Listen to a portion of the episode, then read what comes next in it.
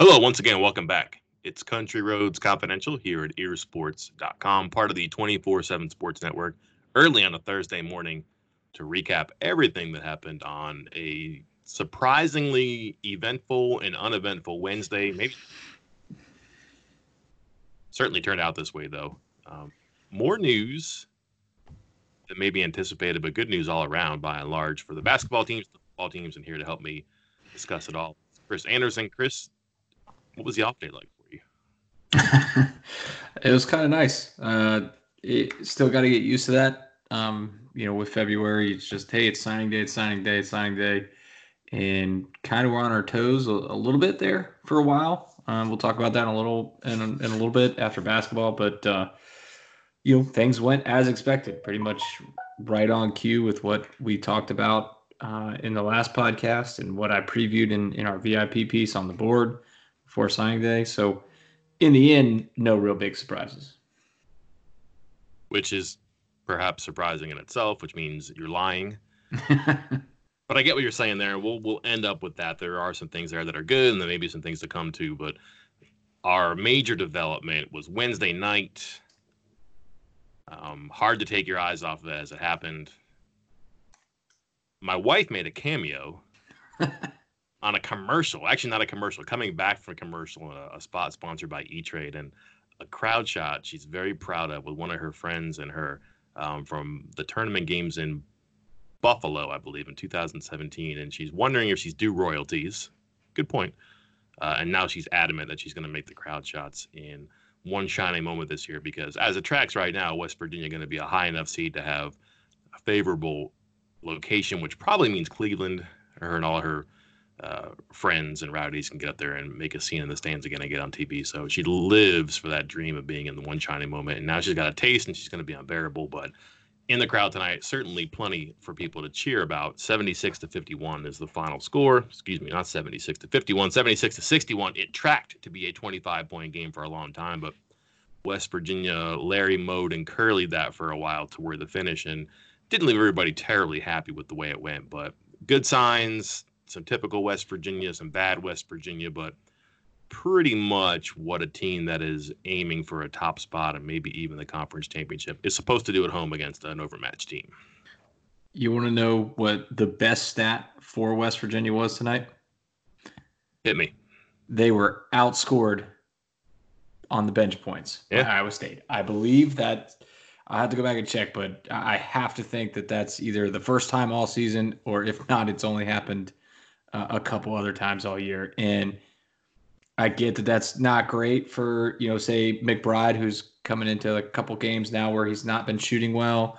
Um, still not getting much from Sherman or Knapper uh, or any of those guys. McNeil was out, but it was a great sign for the starters who had really just been having a, a bad go of it the last couple games, particularly uh, Jermaine Haley, who had 11 points. Emmitt Matthews had 12 points, and they both did other things. Haley, seven rebounds, five assists. Matthews, four rebounds. Showed a little, uh, uh, a little extra uh, bounce in his step, and it looked good. And, and when talking about the point guards after the game, Huggins singled out McCabe as doing, I mean, let's not say he praised him, but said he was okay. He was fine. and, and, and couldn't say the same for the other point guards on the team. So yeah, it was a good sign. Uh, the best possible, I think, outcome for West Virginia in this game that they should have won, and just kind of hoping that maybe this gives them a little spark for those three guys in that starting perimeter role that that had been struggling. Yeah, I like everything about this, everything you just said, but everything about this because if you're sitting down, you're sketching out the game beforehand, you say, well, this is a team that allows the most points and the highest field goal percentage. Big 12 games, overall games, that's Iowa State. You should be able to shoot 50%. You should be able to press 80 points. You should have a decided rebounding advantage, and you should have points from all over the floor. Um, most of that worked out. The starting lineup gets 57 points, which is above average, really, for, for what we've seen of late. But 76, they probably should have gotten to 80. Um, but again, they just kind of stumbled to where they finished. Shot 50%, 6 of 22 from three is discouraging. 12 of 24 is not great, obviously, at the foul line, but 46 28 in, the rebounding margin. Um, kept Iowa State to under 40%. Didn't let them take a lot of threes, even in a game that they were trailing for much of it. Precisely what's supposed to happen. But do you have concerns that man, they just can't get the Sherman, Knapper, McNeil trio to assert itself consistently. Obviously, McNeil's out tonight, so who knows? Maybe it's not fair, but Onyenso didn't seem like he had nearly as impactful a game as always.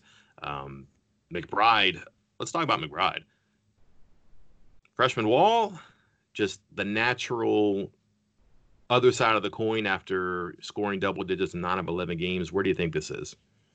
Uh, right now, I'm just chalking it up to a couple games. I don't think it's enough to get overly concerned about yet. Um, you know, it was just what a week and a half ago that he was had 15 points in in the win over Missouri. Um, I, I, don't think in less than a month from that big Texas Tech game. I, it's just a couple games. I wouldn't be too concerned about it yet. Um, but uh, you know, you add another game or two on here, and then I might get get concerned. But right now, no, no big deal. It's worth watching, though. He's missed eight of his last 10 threes across the last three games, and he was the team's best three point shooter. He was over 41% and was getting better. Um, just five shots tonight, and he usually takes over toward the end of games, and he'll get his eight, nine, 10 shots. Only five, played just 18 minutes, and not a shot doctor, but it just looks like he's leaving things short, and maybe he doesn't have that hop on his step, but he's a guy that he gives himself a lot of time in the air when he shoots that mid range stuff because he does get up and he can position his body. He's good. And, you know, maybe this late into the season, eh, perhaps he has a, a bad week, like you said. This is curious and, and at the same time hilarious because I wrote on Wednesday about how the freshmen are dealing with their bodies. And he was the one who said, nah, I'm good. I played 29 games a year in high school. This is nothing. And it made it all seem like that there were nothing to worry about here. But here we are talking about how it, it might be a concern too. But here's my other question for you, and I'm going to write about this perhaps today, so maybe you've read this before, but they've looked for help on that second guard off the bench. And we've talked about the players that they've rotated already um, Sherman, McNeil, Knapper, Harler. And there's been ups and downs and triumphs and frustrations for every one of them. Here's my question What if Harler's good? I'm ready to call it. You, mean Chase the microwave Harler coming off the bench, firing away, uh, little, and then when he misses a three, goes into a wild spin move into the lane, ready to go up over somebody. I, I, I joke about that, but I loved everything I saw from him today. The aggressiveness, the shooting. Uh, you know, he he had a, a couple makes, and then he missed that one open three. It got blocked, and he was right back there, ready to shoot again. And that wild spinning one uh, that went around the rim four or five times before it dropped in. I liked what I saw from the day, and and this has been a regular thing for a few weeks now. So, so I think you know it's it, it's moving past an anomaly, becoming a trend, and maybe just how it is. Maybe he is the best, second best guy off the bench. He gives you quality minutes too. He's not going to screw things up. I mean, he may throw the ball to the other team. He may chase a guy out of the basket. It's not going to happen off him and he's going to outnumber negatives with positives. And if you get that for 18, 24 minutes a game, that's great, especially in March. I think my the asterisk I want to give this though is that you know again you may not get the 14 points, the five baskets, the three threes every night. If that happened, I mean we're going to start looking at hotels in Atlanta. But if he's offensive, in addition to I think a reliable level of defense individually, defense as a team concept, and then moving without the ball and being able to move the ball on offense if he's giving you the threat of the perimeter and he can bounce and score, he can cut and score, and he's giving you, I mean, let's just say he's giving you eight to ten a night consistently. With everything else he does, that answers a major question for them on the perimeter, on the bench, one game to the next. It's an if, I get that, but you see this with guys who see the end of the tunnel, like the end of the light. Well, you see this with guys who see the light at the end of the tunnel, and he's already talking about, you know, I've only got nine games left. I only have four more left at the Coliseum the clock's already ticking in his head right now, and you're seeing a bit of urgency with him. I think. And I think he's what he brings those those his best aspects, at least on offense, are exactly what this team needs because they struggle with the outside shot, and he seems to be picking it up there. He's always been a, a decent shooter, a good shooter. Um, maybe sometimes better in practice than he is in the game, but it's picking up lately. And spacing. Uh, obviously, you shoot outside, you give a little more spacing, but he moves so well. Uh, so often we see these guys standing around in this offense and being kind of stagnant. And Huggins is running a whole three man weave kind of offense, simply just this kind of stuff you run in middle school just to get guys to move without the ball, to try to get open, to uh, make defenders move. And Harler does that on his own. He's I feel like he's one of the few on this team that actually does. So he brings these things that that Huggins is begging for, that that he needs, that this offense needs, and he does them already. So I think it's uh, you know, he's fitting in well with what West Virginia needs offensively. Yeah, 28 points, seven for 16 from three in the last three games. And again, if that happens in three game sets the rest of the season, that's a big, big deal too. And I want to mention this because not because I think he's good right now. I mean, we've seen we've seen the one for six from three Harler. We've seen the, you know, has a hard time on one end of the floor Harler. I get that. That'll happen. It could happen again. But this game Saturday is really, really big to them and to him. Um, it seems weird, but this is a team that won at Pitt, that won in Cancun, that won in Oklahoma State, but it feels like they really need a road win, and it's going to take guys like that to direct traffic in a crowded in a crowded, noisy place, to make a shot when the other team is making a run, to make a shot to draw closer, draw even, get ahead. And if you got a guy who's willing, never mind able to do that, again, that answer is something that they're still asking still. Hiring for your small business? If you're not looking for professionals on LinkedIn, you're looking in the wrong place. That's like looking for your car keys in a fish tank. LinkedIn helps you hire professionals you can't find anywhere else, even those who aren't actively searching for a new job but might be open to the perfect role. In a given month, over 70% of LinkedIn users don't even visit other leading job sites. So start looking in the right place. With LinkedIn, you can hire professionals like a professional. Post your free job on linkedin.com slash recommend today. eBay Motors is here for the ride. Remember when you first saw the potential? And then through some elbow grease, fresh installs, and a whole lot of love, you transformed 100,000 miles and a body full of rust into a drive that's all your own. Look to your left. Look to your right. It's official. No one's got a ride like this. There's nothing else that sounds like, feels like, or looks like the set of wheels in your garage.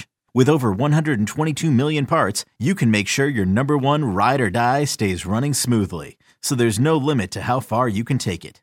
Brake kits, turbochargers, engines, exhaust kits, roof racks, LED headlights, bumpers, whatever your baby needs, eBay Motors has it. And with eBay Guaranteed Fit, it's guaranteed to fit your ride the first time, every time, or your money back.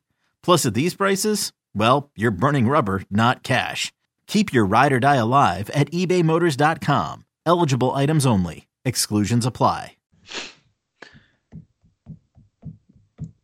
Well, I was just sorry. I was looking at something else here. I was trying to see what uh, what McBride was shooting over there. Yeah, you're right. One of ten over the last three games, and and Harler going back to his past couple years. I, you said seven to sixteen the last three games from three.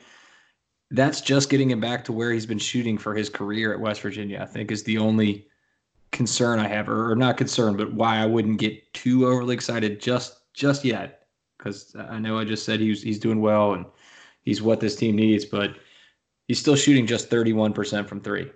And that's right on pace with what he's done all four years at West Virginia. So I don't know if this seven for 16 pace can keep up. It is the first time in his career he has made multiple threes in three straight games. Turning a corner then. Yeah. So again, when is sometimes, um, pardon me, second time. Uh, early in last season he did, but still not something that happens very often. He's on the floor more. I get that too, but still, it's what's supposed to happen. I guess that um, I don't know. Maybe he's finding the way here too. Matthews Haley, they also get it going. Um, this is chicken and egg and guess, I guess, but Harler is assertive. He's stretching defenses. Those two are different players who go outside in. Uh, I do think that Haley and Matthews were probably, well, I don't know if they were the chicken or the egg, because I guess that depends. But they got it going early, and then Harler and guys kind of took advantage of it, made the most for later on too. But as far as table setters, Haley, Matthews, really effective early on in this one.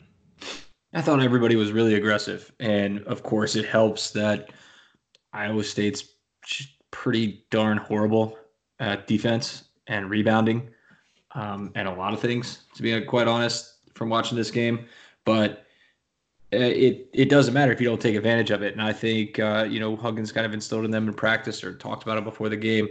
You got to be aggressive against these guys. You got to attack the basket. You got to take your open shots when you get them, and you got to crash the crash the glass. A lot of that is true for most games, but when you're facing a team that that struggles like Iowa State does defensively, you need to make the most of it, and and they did. Do you find anything discouraging about this? I will read you a quote from Huggins after the game that you kind of knew was coming. He says, honestly, I'm having a hard time finding anything really positive to come out of this other than who won. We've spent 10 minutes talking about good things today, good things in the future, um, good things that may still yet be. He is obviously not going to be as optimistic, but he seems pretty sour about what happened last night. 19 turnovers against a pretty bad defensive team. I think that that sticks out to me. The 12 missed free throws, and it was it was everybody. Uh, it was not just Culver. Uh, although Culver, God, he's going to drive me nuts. Uh, after all that talk about that routine and, and me going through his his film and watching his free throws and doing one dribble, two dribbles, not looking at the basket, sometimes doing it, sometimes not. Uh, today he did two dribbles on one, three dribbles on the next one, yeah. looking up between each dribble, looking down as he's dribbling each time. Oh, it's driving me nuts. Uh, I, I, thought we had turned a corner when he went what 14 to 16 just a couple games ago, but obviously not. And uh, a little concerning that you know he goes two of five, and McCabe one of two, Haley three of six, Tshiebwe two of four, Knapper 0 1, Osabuohien 1 of 2, Routt 0 1. Just a, a, lot of guys missing a lot of free throws here. Here's a fun hypothetical for you. Um, you're up by two with four seconds left in the Big 12 semifinal, the second round of the NCAA tournament. You have to get the ball in, and you've got to make the front end of a one on one, and ideally two free throws. I'm not asking you to get the ball to. I'm asking you who are the five players you put in the floor. And realistically, who are the four you put on the floor? Because only one of them is going to get it in that amount of time. But you have a hard time figuring out who those guys are. Uh, McCabe, McBride. I'm going. Those are my two guards for sure. Oh man, Matthews. He was good today. He hasn't been great. It's a hard thing. I mean, it's it's hard to get five. I think. Um, I mean, let's not yeah. even talk about the inbound. That could be tricky, but like, so that that may give a guy a value there. I get that, but so four on the floor is maybe a little bit easier than five, but it's going to come up. They're going to have to do this at some point in left in the regular season, in the Big 12 tournament, in the NCAA tournament, and very curious how that goes. They haven't had to do that yet, um, but that's going to be something important too. Um, Saturday, if they lose at Oklahoma, Big 12 regular season championship is definitely done. We've already handicapped that and said it's not going to happen. They vehemently disagree, say it can happen, but um, I don't want to call it a must win, but for a team that just hasn't played well on the road lately, how significant is this on a scale of, uh, I don't know, Penn State in the preseason to, I don't know, first round opponent in the NCAA tournament? Yeah, it's forget the Big 12 title thing. I'm with you on that. Uh, we talked about it. Uh, it that's over with, even even if it's not mathematically over with. But getting that kind of confidence of winning on the road against a halfway decent team it could mean a lot down the road. So I, I would say Saturday is a very important game. If not, it makes the TCU Texas back to back really difficult. Right. Uh, a week later too. Um, last question for you here. There's been a good football video out of players playing dodgeball in the offseason. And I wrote also on Tuesday about some of the frustrations the basketball team had and how they were kind of cranky after they got back late after the loss to Texas Tech. Had kind of a light day where they couldn't work out their aggression on the floor. Had a practice Friday, beat Kansas State. Um, so somebody asked on the board, and I forget who, so my apologies, but you know they should just let them play dodgeball and work out that aggression. I thought, wow, what a great idea! That would have been pretty fun for them to do on Thursday. You're picking teams for dodgeball on the basketball roster because we love our hypotheticals here. Who's your first pick? Oscar. I think he's athletic enough that he might be able to dodge a few, and he's physically strong enough that I think he could, uh, you know, whiz that ball good 80, 90 miles an hour at your head. Interesting. Wrong answer. It's actually Culver. he's left-handed, so he's going to have some natural or unnatural spin in that that's going to deceive people. And also, he's going to get hit, and no one's going to call him out because the fouls never get called on him. oh, you're setting yourself up for that one, huh? I did. Hey, let's talk football. Speaking of, before we go here, too, uh, two signatures are in: running back, Bandit. Two of the needs we thought. Um, one a player they had to have, and one a player they really wanted to have. But yet, there's still some room left for things to be done, and there's some some chatter, some buzz about possibilities here. Uh, this is not a answer this briefly, but can you answer this briefly? What what happened and what still happens? Pretty much what we expected. Uh, you know, Avarius Sparrow, the running back, was already verbally committed, and for whatever reason, like I said, I had been trying to get some behind the scenes info on this to figure out what was going on because it raised a few eyebrows when he was quite literally the only recruit in this entire class and the next class so far to not receive a you know a let's go kind of tweet barrage from everybody on the staff and i think we all agree that that this staff pays attention to that kind of stuff. That's not something they're going to overlook. That it's not a coincidence that they didn't do that. There was a reason and i was trying to figure that out to see if there might have been a, something coming up that maybe he wasn't signing uh, and i was told he's committed but it's complicated. And so I was waiting to see. I was expecting him to sign, but I wasn't 100% sure on that. Uh, it was good to see his signature come in early because I think he has some high potential, and they desperately needed a running back in this class. And then Eddie Watkins, the linebacker from Alabama, he had told the coaching staff two weeks ago that he was going to be a Mountaineer. And I don't know how you really take that because uh, he said that and then immediately went on two more trips to two other schools. Um, so I wouldn't count that as any kind of commitment. But I had spoken with him on Monday morning, uh, as the readers of our site saw, uh, had already done the full interview with him about his commitment. So I felt like it was kind of old news that it was going to happen.